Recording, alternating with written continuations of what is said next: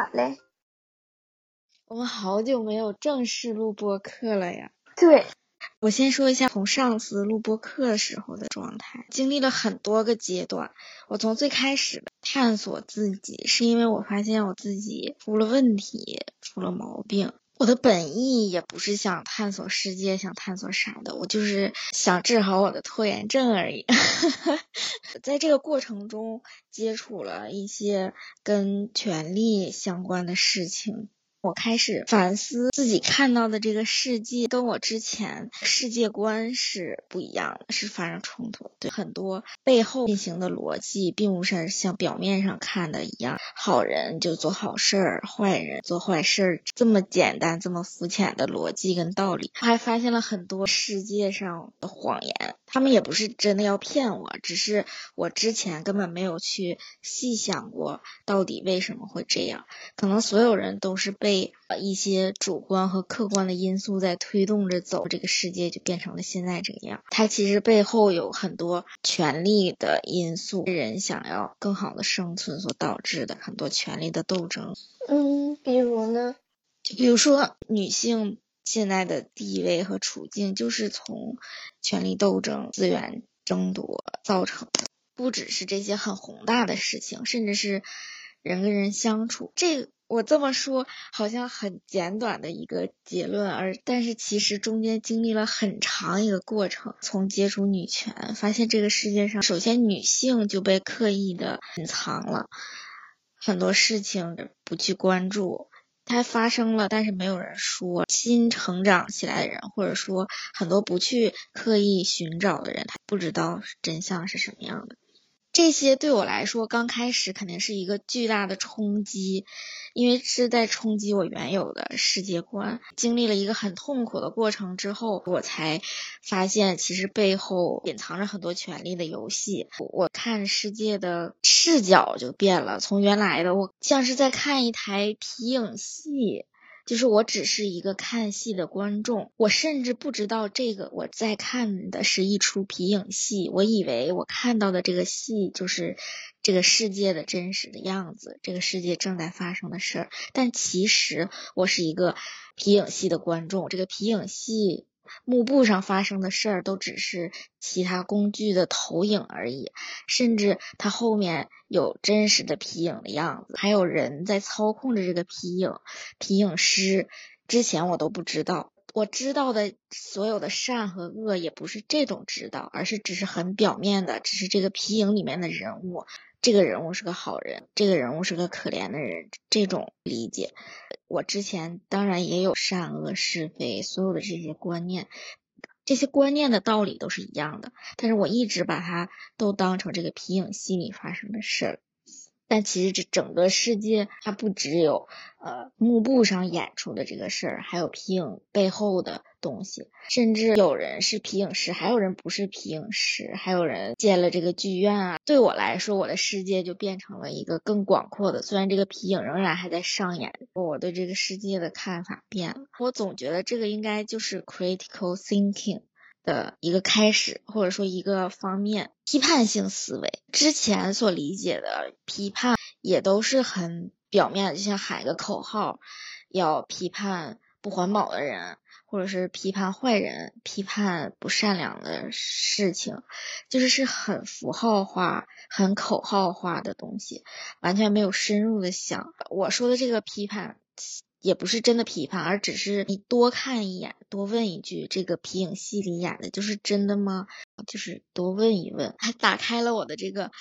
思考跟过度思考的过程。当我世界观发生崩，也不是崩塌吧，变化的时候，我跟我自己的矛盾其实是更大了。这个时候我就开始意识到，至今为止的我自己是被我以为的那个旧的世界，就是那个皮影幕布里的世界所塑造的我自己。刚开始想这个的时候，我就突然遇到了一个节点性的事件，开始反思自我的这件事儿。因为我之前一直在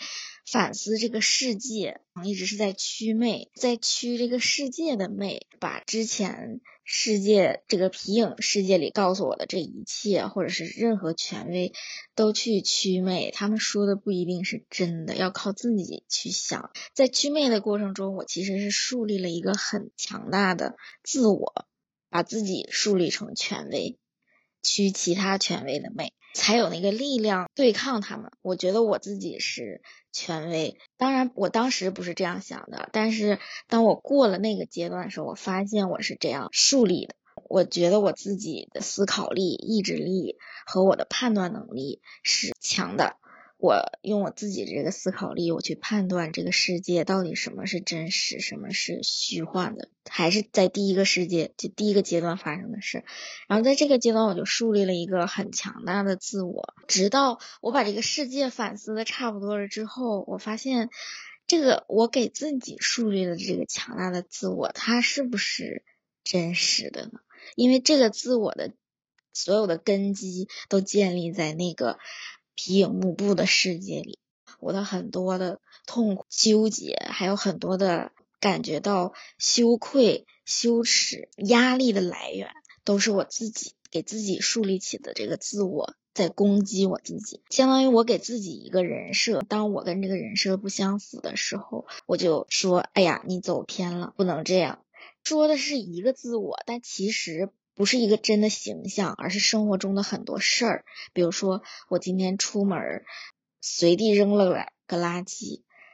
我是打个比方啊，然后我心中就会有一个旧的世界和旧的我自己塑造的一个我以为的正确的人生观和价值观，这样随地扔垃圾是不对的。但如果我那天就就是很着急，我就是不想捡，我就是走了，但是这件事过了之后，我虽然觉得无所谓，但其实在我内心深处，我是在攻击我自己。你不仅随地扔垃圾，你还肇事逃逸。我只是举个很小的例子，生活中有太多这种事儿，每天都在发生。我的这个自己就不停的在内心的深处在攻击我自己，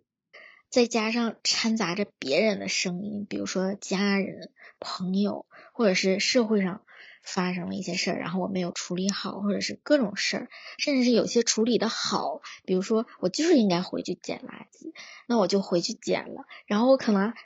还夸自己，哎呀，我可真厉害，就看上去这是好事儿，但其实是在巩固我的自我，在巩固我的捡垃圾是好的这个行为的那个自我。等下次我再不不捡垃圾的时候，这个自我对我的攻击就会更强烈，因为我之前一直是在做这种鼓励的行为。我就开始反思两件事，第一个就是我所树立的这个自我，就是应该捡垃圾这个事儿，到底是不是真的对我来说有价值、有意义？我就是应该恪守的，不恪守我就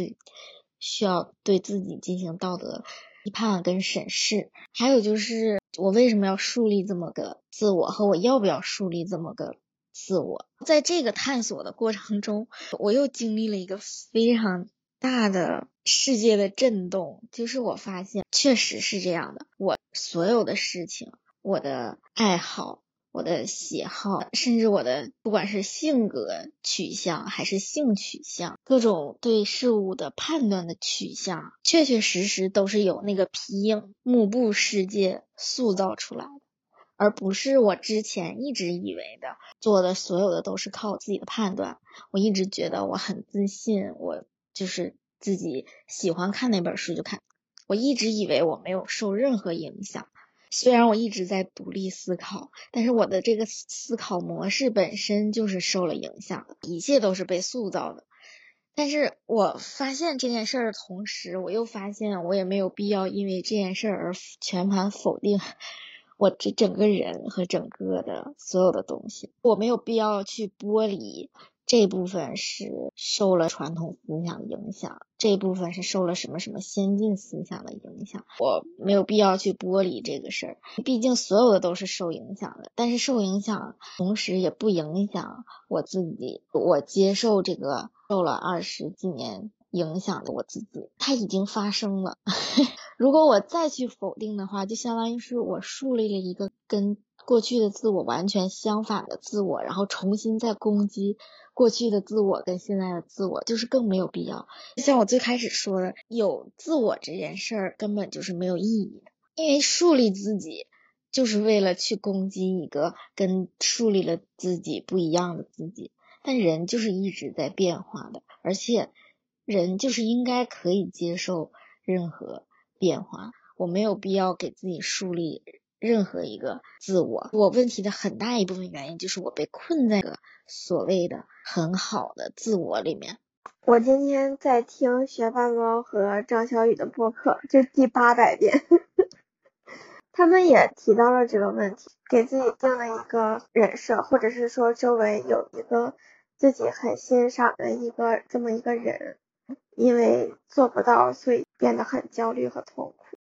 嗯，我觉得有这个人其实甚至也是没有问题的，但是如果这个人他只有一种形态，他只有一种面相，他只能做这种事儿，这就是自我的矛盾。我们没办法是一个固定的人，如果你把心中完美的自我固定住了，你有可能觉得今天我做个这个事儿我很开心，达到想要做的事儿之后，所有人都会开心，都会感到成就感，这种事儿是好的。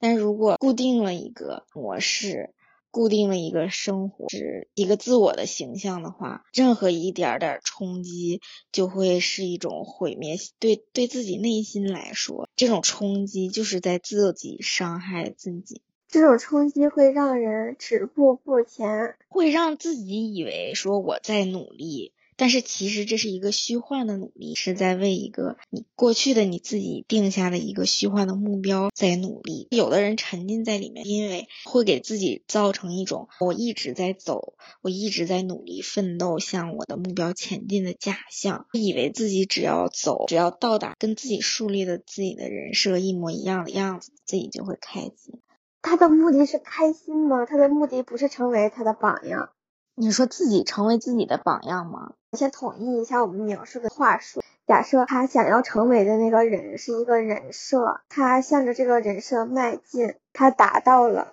你的意思是这个意思吗？他是达到了还是没有？不是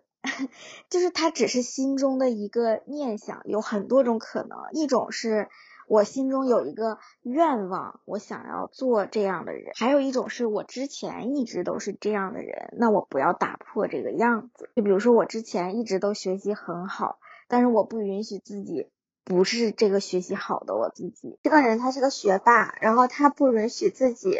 学习不好，然后然后他然后怎么了？所以当他有一科成绩不好的时候，他就是会自我攻击啊。哦，是这个意思，就是他不能接受自己考试考到差的这个结果。他可能自以为自己可以接受，他因为他还有其他的人设，比如说他是一个乐观的人设，虽然我是学我有学霸，我有乐观，他是一个特别复杂的系统的自我。我指的是当你每次心中有任何这种想法的时候，你都应该反思一下，反思的点在于要不要被一个想法给困。就比如说他学习好，他是一个非常复杂的攻击系统。我之所以之前永远都没有发现，就是因为我一直觉得我是按照我自己的那个逻辑去思考的。如果他一直是一个好学生，其他的成绩都很好，他有一次考试考不好，他可能也不会绝望，也不会沮丧什么的，因为他除了他有好学生的人设之外，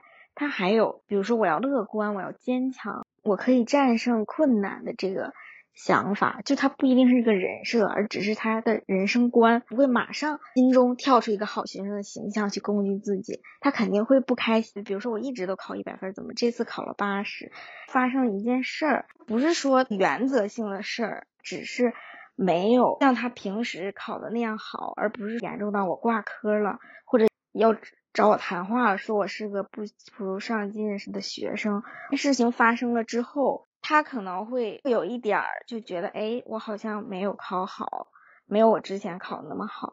但是他的心里还会有其他的自我跟他说，你是个乐观的人，你不能因为你这次不考好了，影响你继续学习的进程。他说对，那我要努力奋进，我要继续学习。这是一个这么听上去是一个很好的循环。我懂你的意思，从你的想法的逻辑上来讲是一个正正向的促进，但实际上它并不是像想的这样顺畅，它会有一些其他的没有被意识到的情绪埋积在心里。对，它是一个很复杂的系统。本可以说我难过一会儿，说我就是难过，我就是难受，就是所有人都希望他能不难受，或者说他自己也希望他不难受，所以他心里才有个声音跟他说你是一个乐观的人，甚至他不是说乐观，你是一个坚强的人，或者说这只是一个很小的，对你来说是一个很小的困难，下次考试你又迎头赶上了，这是才走了两步。但是有可能这个考试这一件小事，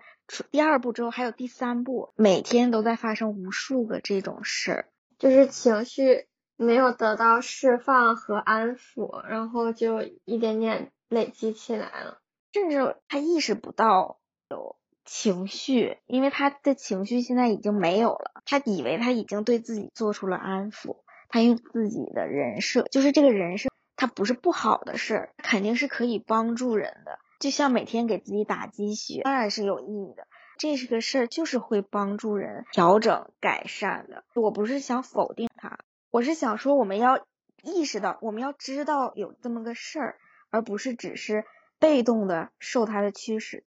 是有意义的，很多时候是驱动我们去做一些事情的动力。然后他说但是我们要做它的主人，我们意识到了，比如说我想要宵夜吃炸鸡这个事情不是对健康会有些负担吗？然后他就说我意识到了我是在受一个多巴胺的支配，我就是做了这件事情，为了让自己感受更好，知道自己是在被一些激素去支配做出的这个行为，他就接受了这个事情，就没有对他产生一些精神的消耗。他意识到可以做他自己的主人，我可以选择去吃，可以选择不去吃，而不是需要多巴胺，或者是在我不开心压力大焦虑的时候只有这个吃吃吃买买买的这一个选项，形成一个条件反射。如果没意识到的话，他以他自己举例了，会自我谴责，说我又在这么晚的时候吃了这么不健康的食物，是挺内耗的这个过程。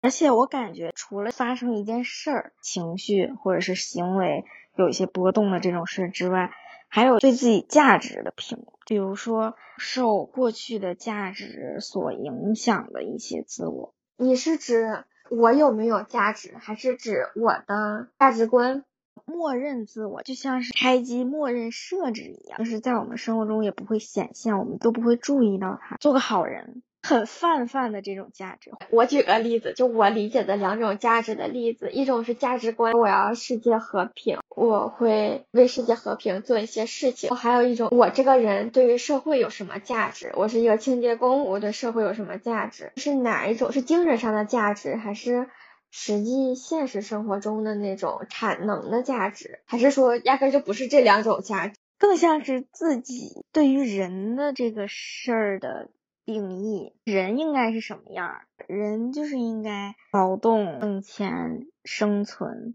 甚至是去探索自己，是对于世界的认知，是对于自己的认知。人应该做什么事儿才能被称作一个人，或者说我要求自己做一个人，这也是对自我的一种自我梳理。很多时候它是默默在支配着我们，就像我说的是出厂设置，再加上后天的社会价值观加持，受到的教育啊，这种默默的影响。假如说我们出生是一个豆泡，呵呵，刚开始被浸在辣汤长大的，但是你是不知道这个汤是辣汤的，只有吃过不辣的人才知道这个汤是辣的。环境造成了一个人他对自己的认知，很默认很底层的东西，我们是发现不了的，不会去想，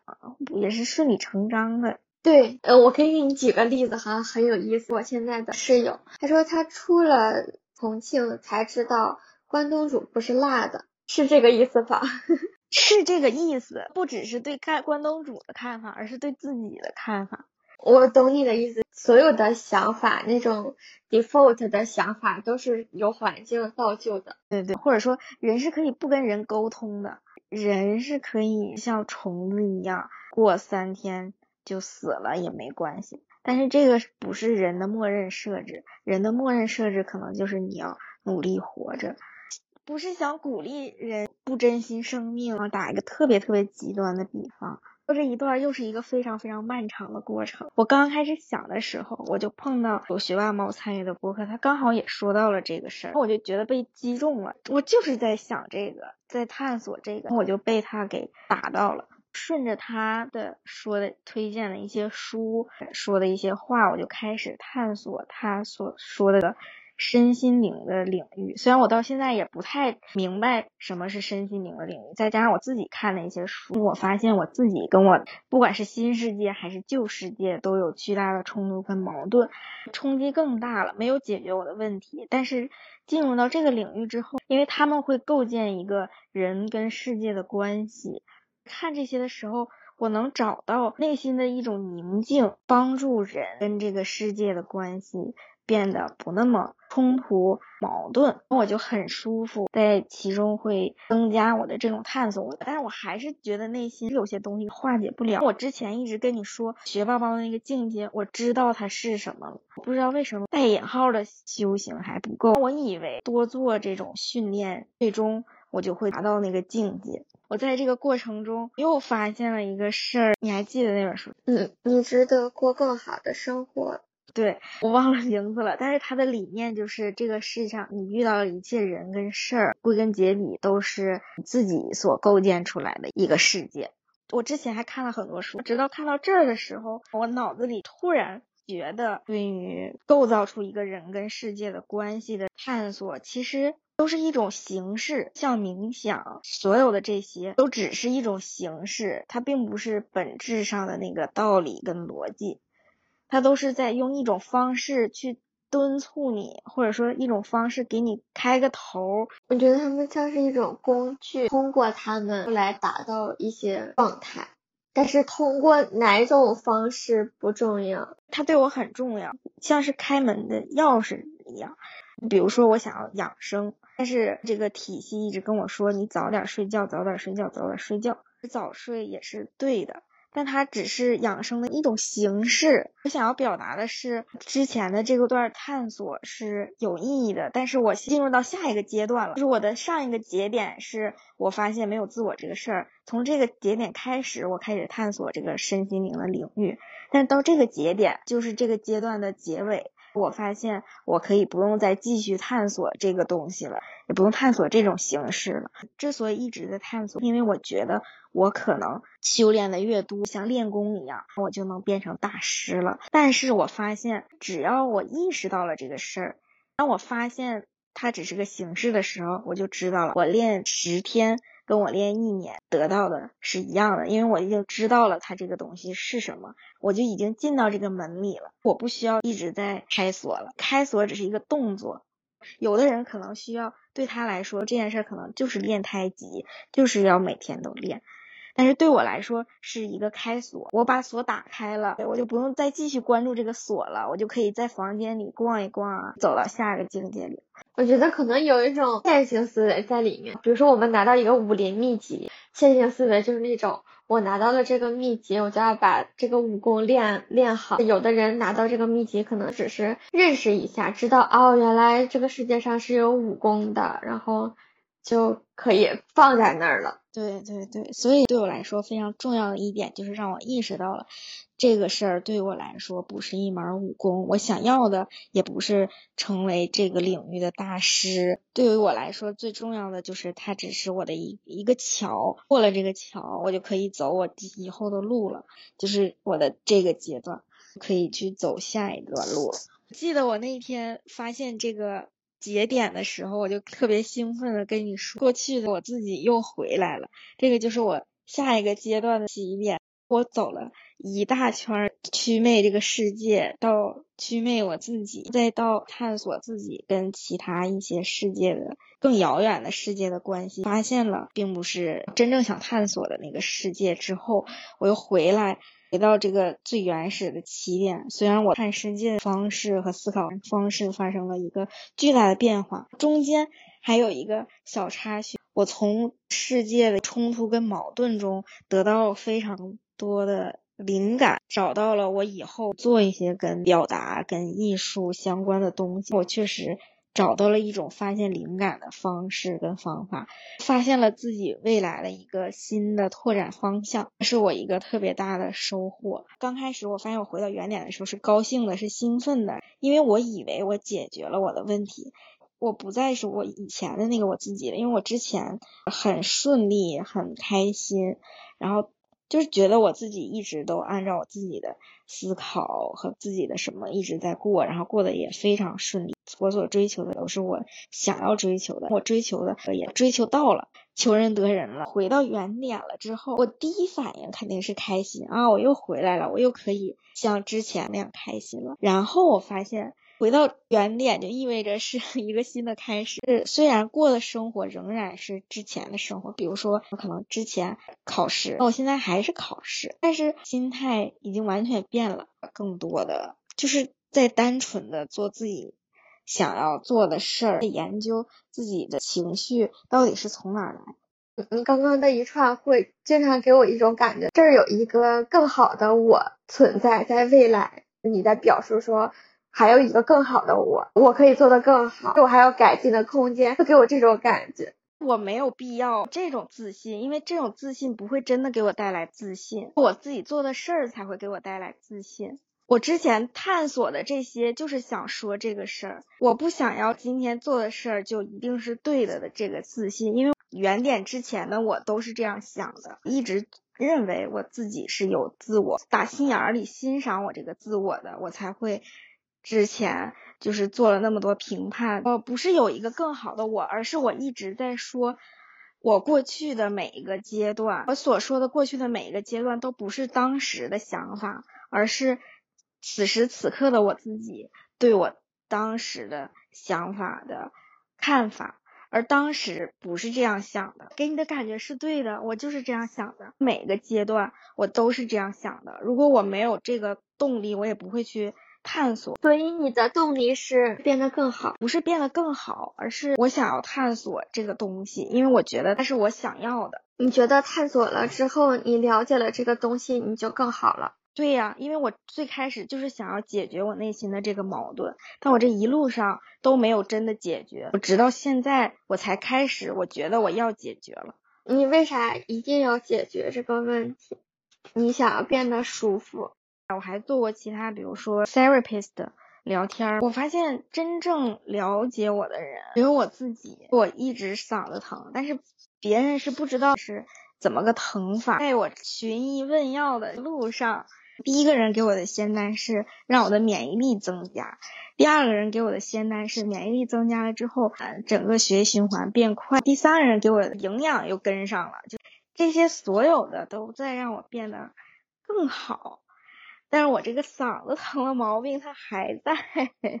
因为不让人不舒服的感觉会有很多，所以我才会想要问你想要解决问题的初衷是什么，所以我就在想是什么让你不舒服。我来说是一个根本性的问题，或者说我不用嗓子疼这件事来解决，说的好像很小，每天心脏都狂跳，让我心慌意乱，之前做的一切都是有意义的，但是不代表我这个心脏已经被治好了，心脏还在狂跳的阶段。现在这个阶段我发现我终于走到了那个我要开始分析我心脏的过程，之前的那些都像是心脏做一场手术的话，那些全都是术前的准备，逻辑不是这样的，但是对我来说的那个效果更像是这样的。我之前是想不到这儿的，因为我之前根本都没走到这儿，我都根本不知道是咋回事。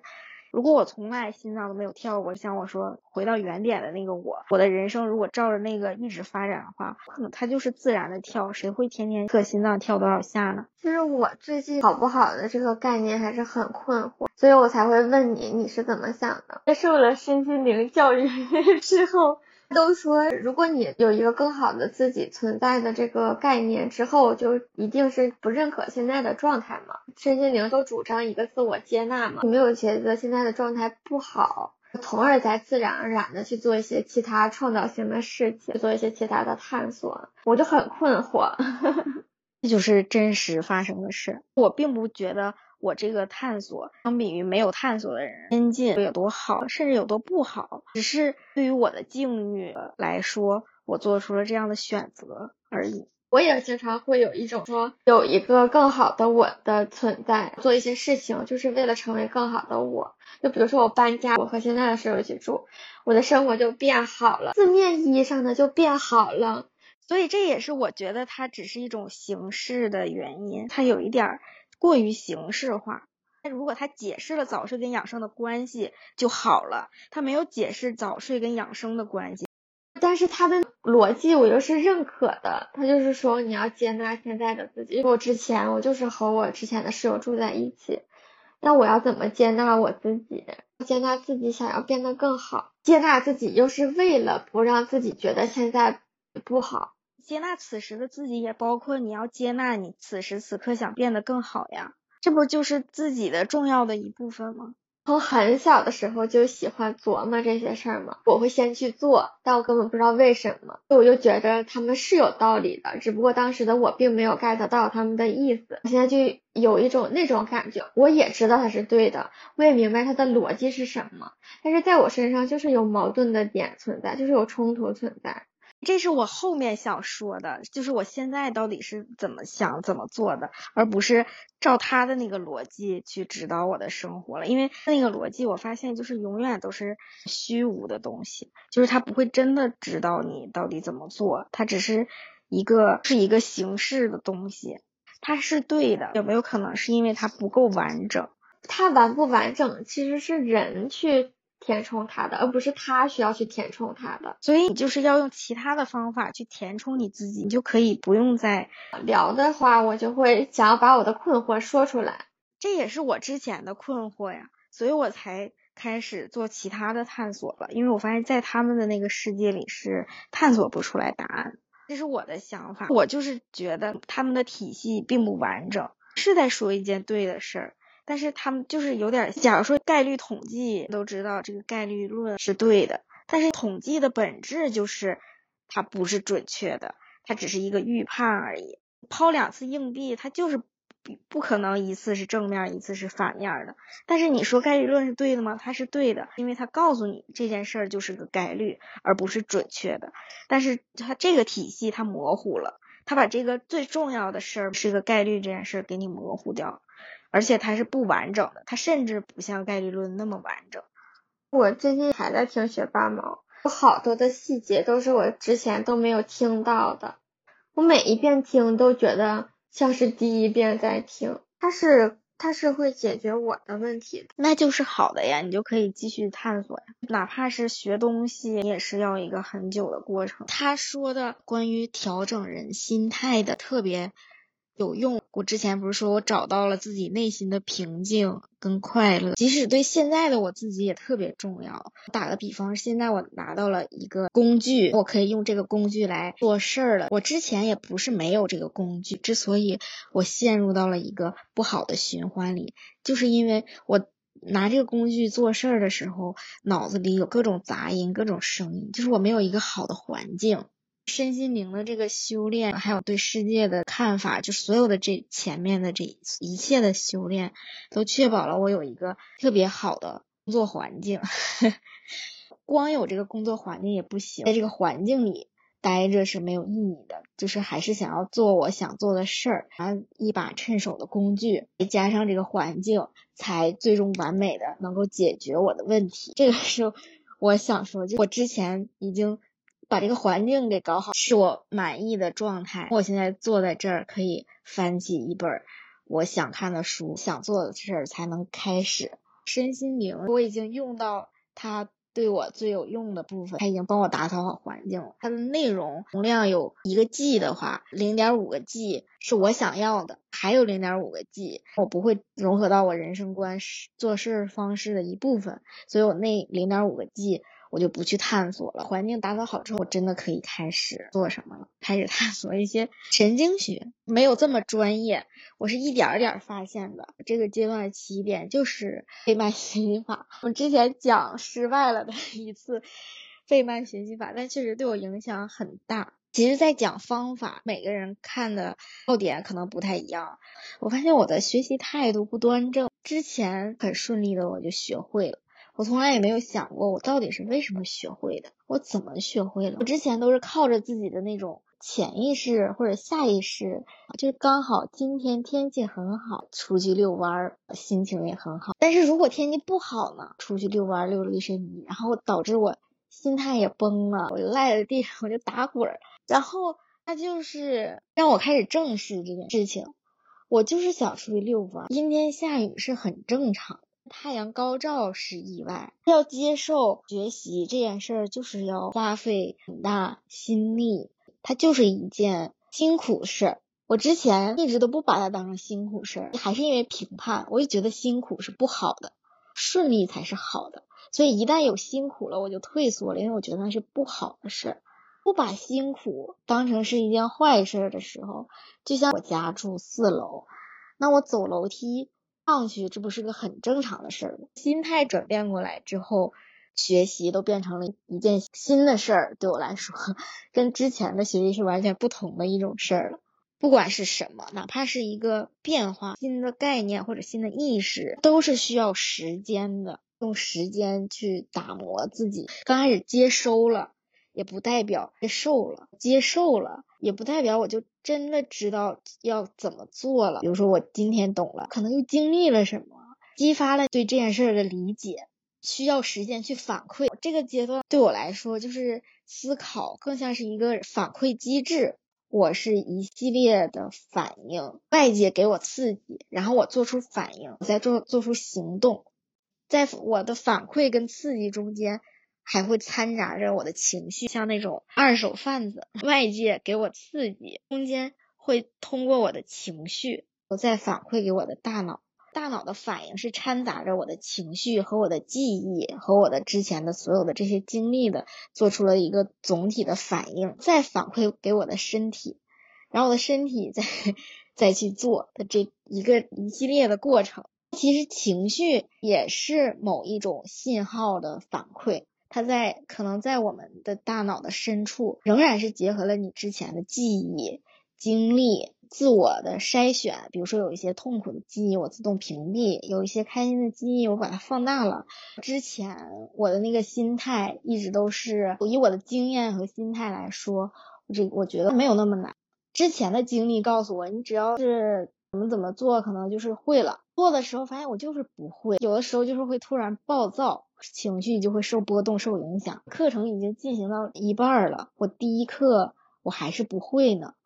完了我又焦急了，甚至我发现他们都别人都不会，即使我做的很烂我就觉得挺好，反正我及格就行。各种东西会影响我们的情绪，周围的事儿或者是自己的心境会影响情绪。你之前给我介绍的播客里面，他读了很多这种的书。呃，看完《费曼学习法》之后，我以为只是一个学习态度的问题，后来我发现可能不只是这些。然后我就看了他很多跟刻意练习有关，大脑的结构，还有介绍 P T S D 为什么那么难治。大脑的那个四层结构，它是像楼层一样的，第一层是负责生存，第二层是负责什么，第三层就是负责情绪。因为它是属于更高级的，你即使没有情绪你也能生存的，跟第一层比，因为第二层是啥我忘了，第三层就是负责处理情绪啊这些东西，然后第四层像是逻辑分析，动脑子要解决的一些事情。正常的时候从一楼走到二楼，走到三楼，走到四楼，但是 P T S D 甚至都走不到四层。很多人得了 P T S D 是因为之前比如说在战场经历了什么痛苦的事儿，然后回到家里，回到和平世界，突然发生一个事儿，激发了 P T S D 的反应之后，意识不到我现在不在战场了，没有那个四层的逻辑或者脑子去想我现在在哪儿，逻辑思维都没有，回到最底层。人的本能反应是很难治的。书里说，你受你情绪控制的时候，大脑的思维就一直停在三层，而走不上四层。四层时候的智商，假如说你可以最高能达到一百二的话，你在三层的时候受情绪控制，智商也只才达到六十左右，没有多余的精力和体力和脑力，主要是脑力激发你四层的那个逻辑思考问题的。还有其他的很多对我有启发的，就是他会讨论一个清单的事。疫情开始之后，很多地方都会贴洗手这件小事儿，一步一步到底干啥都贴在那儿，很细节。开飞机检查故障的时候列出来一个清单，是把这些都列出来，按照数据来说，它是会减轻很多检查事故的。手术之前洗手达到我忘了是多是按秒算吗还是多多少次算，是会切实的解决或者说改善一些事情，把一些需要很少的思考的事儿把它固定下来，只是在减少自己的脑力消耗。不要过分的相信自己的大脑，相信自己的意志力，相信理智。我就是实践了一下，甚至起床之后把被子铺了，去上厕所，把我想做的事儿全都分成小的东西都写下来。另外一个事儿就是刻意练习，跟费曼学习法很像，它从人的大脑的神经结构啊解释了这件事儿。我们思考的这些信号都是由神经传输的嘛，我们这些想法呀、这些指令啊，都是电线里边的电流。神经是真实存在的，相当于是电线。神经外面有一层髓鞘，相当于是电线外边那个皮。保护电线的那层电线皮，绝缘的皮，髓鞘越牢固，或者说这个皮越厚，电流传送的越好，脑电流它的传输是越好的，而且它的记忆也越稳定。形成髓鞘的过程其实很简单，就是重复的刻意练习。刻意练习是从想发现天才是怎么来的开始。达芬奇或者莫扎特都说他们是天才，为什么会天才？到底是天才是能造就的吗？还是说他是智商方面比别人高？发现其实并不是的，每个人经过刻意练习之后都会变成天才。刻意练习，我打个比方，刚好那段时间我在谈乌克丽丽，他说的是音乐界有一个、呃、特别完美的理论，音符的分布满足一个黄金比例。也是一个很难的事儿，如果能够达到这个，大家就认为他是一个天才，因为至少是比别人都厉害的。就找了一批人，所谓的刻意练习是把练琴这件事儿分割成最最最小的步骤，你就是弹哆来咪哆来咪哆来，不要一上来就去练谱子致爱丽丝什么的，做的就是最笨的练习。不要着急，最基础的动作练好，最基础的动作我练顺了，自然就能走到下一个台阶去了。看上去是非常非常笨的练习，但其实这种反而是最高效的。有点像我们小的时候说地基要打牢，你往后走的才远的这种感觉。我一开始没有体会的很深，因为我之前也从来没怎么弹过，选的是最简单的一个曲谱，讲的特别详细，唱哪个字儿的时候弹哪个和弦，哪个字儿的时候换和弦，都标的特别明白。我最开始的想法有一种高屋建瓴的感觉，我要知道这个事儿到底是个啥，那我就别的我都能靠练习一点点懂，就是自然而然的。这就是我以前的思维，我就自以为很聪明，把这个逻辑都捋好了。之后我练的时候我就很着急，一个字儿一个字儿的对，然后我就发现我对不上，我就很暴躁，我甚至差点把那个琴摔。我就想这有什么难的呢？为什么我就是不顺利？我就是觉得我就可以弹一个音然后唱一个字儿，那我把每个音都弹了，我再把每个字儿都唱了，不就是一首歌吗？这是我自己一开始想的，然后我就发现我这个思路是不对的。啊，那它不对在哪？它不也是属于一个个去练吗？我甚至都不应该一边弹一边念字儿，先把这个音儿弹出来就好了，不应该期待连字儿成篇。他举那个例子也是，就是弹钢琴前面练的那些，你以为就是噪音。不说这些人在练钢琴，门外的人不知道他们在干嘛，钢琴根本连不上。我们之前想的是，哦，你练会一个小和弦，他那个不是的。甚至你不要想和弦这个事，把精力放在再简单再简单一点的事，就是弹音儿，把这个音儿弹对，弹第一个音儿跟弹第二个音儿的时候这都连不上，顺利的有节奏的出来它才是音乐。第一个音跟第二个音是一秒，第二个音跟第三个音是两秒，然后第三个音跟第二跟第四个音是 一点五 秒的时候弹出来，就不管你弹的是啥世界名曲，听起来就是跟神经病一样。嗯，这是对的是吗？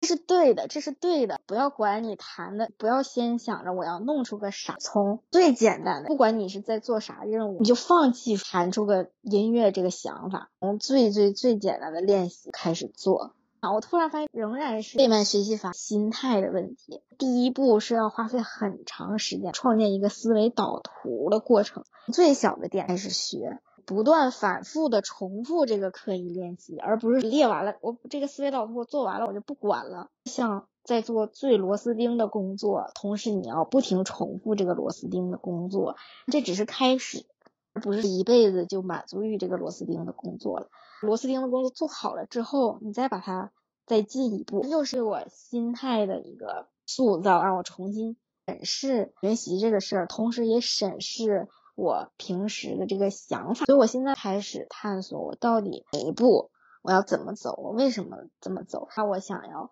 写情绪笔记，情绪笔记完全是我自己想的，自己开发的，也是自己实践的。我要把每一个自以为很自然，或者说我之前以为一个和弦已经是最小的，我之前一直都是自以为，我以为快乐，我以为难受，我以为这个就是真实，是快乐也未必是真实，可能我并不是真的不快乐，我只是害怕做另一个事，导致我为了逃避做那件事去做了这件事，而这件事第一我又不擅长，第二我又不喜欢，我知道我自己逃避但我还去做了，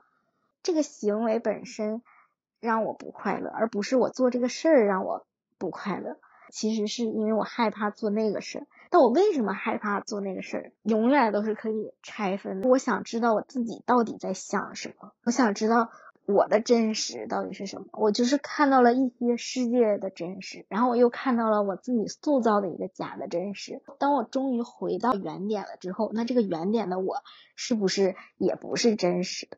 通过情绪笔记更像是一个非常小的生活实践，想明白还是没有用的，锻造一把刀没有什么区别，就是要经历很长的过程，包括实践的过程，真实的去剖析，真实的去学习，而不是想象我今天学个什么习我就能学会了。之所以我现在觉得我自己平静如止水，就是因为我已经认清了，我再也不当成负担，它只是我想上楼需要走的楼梯而已。我要抛弃我对他的所有之前附加的一切的假的情绪，同时我发现了我对学习这件事的认知，这种态度不端正，不仅是我对这一件事的态度跟认知，很多我对于我自己情绪的认知也是我想象出来的。就像我刚才说，我害怕这个害怕那个，或者说我不喜欢这个不喜欢那个，甚至是我喜欢这个我喜欢那个，都是我想象出来，都不一定是真实。我有的时候是被自己以前的情绪框架所束缚住了，还有逻辑框架，所以我就是一点点在剖析剖析我自己的情绪。不仅是让我看到了我自己，也让我感觉到很舒服。当我意识到了我自己反馈并不是像机器一样的真实，而是掺杂了很多复杂的东西，而我想要知道这个东西是什么。把屋子收拾好了之后，我还要把自己打扫干净，打扫的这个过程要在实践中进行，所以我在一边做一边进行这个过程。到现在为止我感觉很顺利身心灵的东西之前我已经开始看一些心理学哲学什么的，那当时对我来说影响不是很大，当时外界的杂音都还没有屏蔽好，我还没有真实的认清世界跟自己，所以那个时候这个对我来说像洋葱，我还没到那一层呢，我先剥开我都不知道这个是啥意思是咋用的感觉。对，我现在发现最了解我的人是我自己，这些理论都是工具书，真正的吸收才是最重要的。一直到现在我经历了所有的大概就是三个阶段，我会继续我现在的，直到他把我带到新的地方上周跟我的 therapist 我们俩聊天的时候，他是说很多人经历了一些事情然后停摆了，不管是心理停摆还是真实生活停摆，很大的船底下不是靠发动机啊齿轮什么带动旋转的吗，不管是因为什么原因，你慢慢的停下了之后再带动起来总是要一点一点，但是要很久，但是你转动起来了之后会越转越顺，就是你从一个停滞的状态到启动可能要很久很久，然后再从启动然后再往后转就会越来越顺。平时如果你要一直去维护一直去关照它的话，你就会一直保持这个状态，不管是快还是慢，但你至少一直是转动。当然你因为什么原因停滞了，它可能是因为你在平时的时候也没有很爱护